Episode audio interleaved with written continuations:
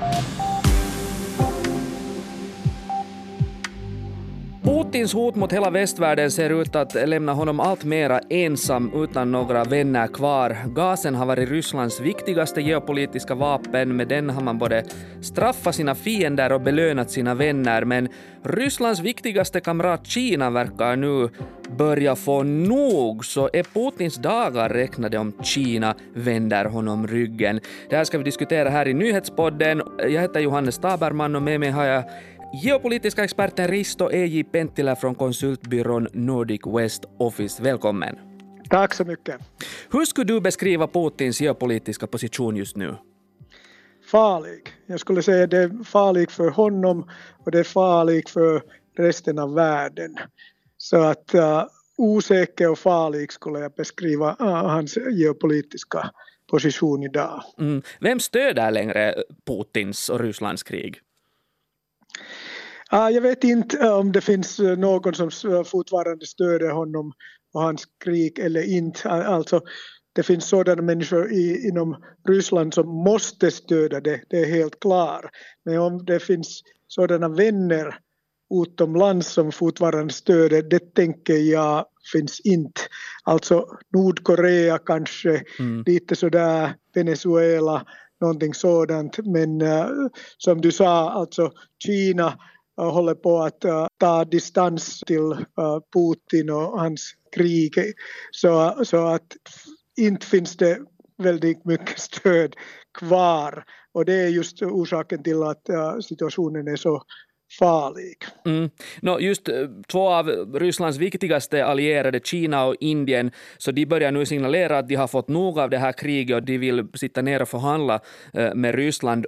Den här vändpunkten uppges ha skett för några veckor sedan under mötet i Samarkand i Uzbekistan dit Putin reste för att träffa sina närmaste och viktigaste allierade. Vad var det egentligen som hände där i Samarkand som blev en sån här vändpunkt?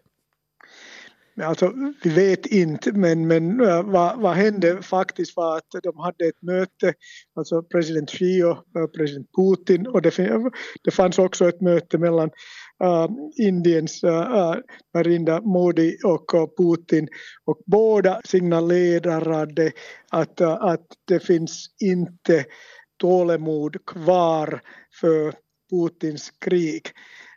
Personligen tolkar jag situationen att Kina har sagt att du har nu till slutet av året eller någonting sådant att, att, att göra någonting om kriget och det kan vara en orsak till att, det har hänt så mycket under de eh, senaste eh, två veckorna. Eh, det vet vi inte men det är helt klart att saker och ting började hända efter det här möte i Uzbekistan. Och kanske vad vi måste liksom äh, komma ihåg att, äh, att sista gången när de träffades, alltså Putin och Xi, mm. det var vid olympiska spelet då. Och då alltså äh, diskuterade de det här äh, nya världsordningen som skulle byggas mellan Kina och Ryssland och alla sådana som är inte nöjda med västs äh, världsordning. Mm. Så att nu verkar det att, att det här visionen kommer att inte, äh, inte att förverkligas och därför är det helt klart att, att, att Kina har sagt att äh, antingen måste man äh, avsluta kriget snabbt eller måste man ha ett trovärdigt sätt att, att gå vidare och nu försöker Putin faktiskt att, att avsluta kriget eh, på ett sätt eller ett annat. Så, så mycket ensam är Putin, mycket farlig är situationen, det kan vi bara konstatera. Mm. Och Putin är ju väldigt beroende av Kinas stöd och, och, och, och Putin också tackar till och med efter det här mötet i Uzbekistan Xi och Kina för deras balanserade position till Ukraina, som han uttryckte det. Eh, men, men liksom, nu blir det då ingenting av Putins nya världsordning som det ser ut. Håller hans närmaste vänner nu på att vända honom ryggen? Ja, kanske inte så snabbt. Alltså, uh, Kina kommer inte att, att göra no någonting radikalt uh, om Putin inte använder kärnvapen. Äh, uh, annars kommer Kina att liksom, uh, äh, försöka att, att, att pressa Putin att, att göra någonting, att förhandla eller på ett sätt eller annat att avsluta kriget eller ha en, en sådär uh, frozen conflict som man säger, att, att, liksom att, att stabilisera situationen i alla fall.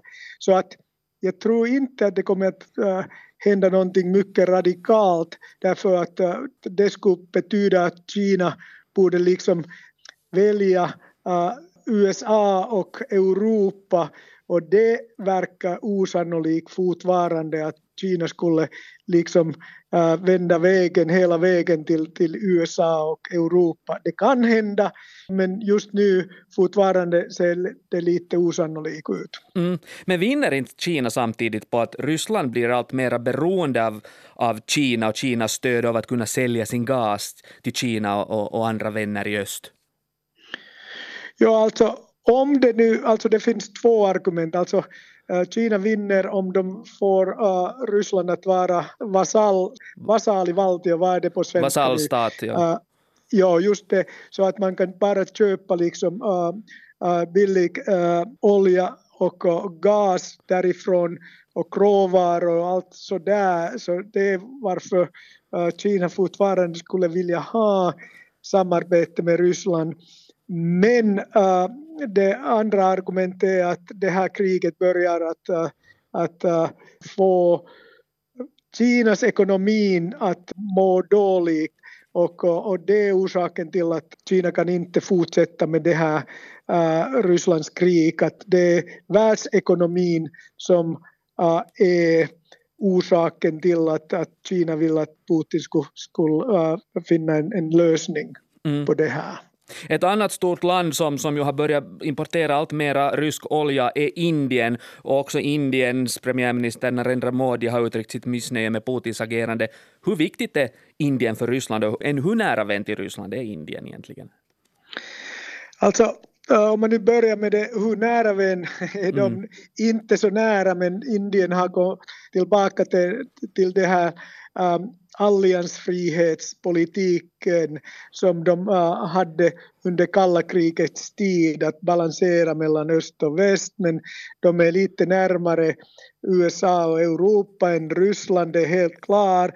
Men samtidigt äh, alltså behöver Ryssland Indien och Indien också behöver Ryssland om man tittar på siffror. Alltså äh, är situationen sådan med olja att Indien och Kina tillsammans importerar nu för tiden mer olja från Ryssland än alla EU-länderna tillsammans. Mm. Så att situationen för Ryssland är att, att det där kan man sälja nu olja till, till Indien och därför är det viktigt, samtidigt är det viktigt att, att Indien liksom inte slutar med att liksom balansera Eh, därför att uh, om det skulle vara att, uh, att Indien rakt ut skulle säga att man kan inte acceptera det här kriget och allt det där skulle det vara svårare och svårare att, för Putin att fortsätta. Så både Indien behöver Ryssland därför att billig olja kan man få därifrån men också, också Ryssland, Ryssland behöver Indiens stöd.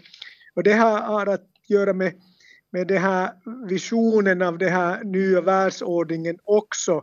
Mm. Att, äh, att äh, om Kina då ser att, att det här hela projektet, äh, det finns ingenting kvar, att, att det är liksom väst som kommer att vinna hela kriget och det kommer att vara ett nytt start på USA-dominerade världsordning, då är situationen sådan att man liksom förlorar allt stöd med både Kina och Indien. Mm. Gasen och oljan är Rysslands viktigaste geopolitiska vapen på många sätt, så, så vad är egentligen Putin och Ryssland utan sin gas och sin olja? Har man några vänner kvar då längre?